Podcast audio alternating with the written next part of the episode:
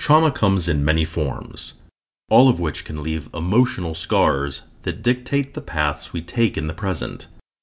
Bad feelings and old wounds influence the way we lead our lives.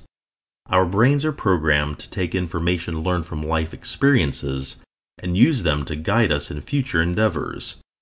Unfortunately, this means that when bad things happen, we learn to avoid these situations again, stopping us from living freely and without fear of negativity. This book was designed to help you recognize the error of this pattern of thinking.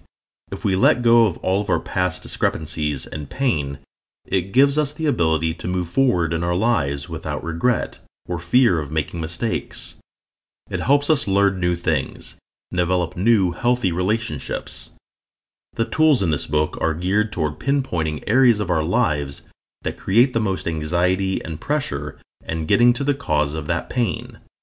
While a specific cause isn't always there, recognizing that there is a problem is the first step to solving it. Using techniques like mindful meditation and self awareness exercises help to move past problems that keep us stuck in our rut instead of moving on living a happy life. Everyone has some form of emotional trauma. Know that you are not alone, and it is possible to live a better, more meaningful life after working through some of these problems. Who you are right now is good enough, and you do not need to be perfect to be a good person.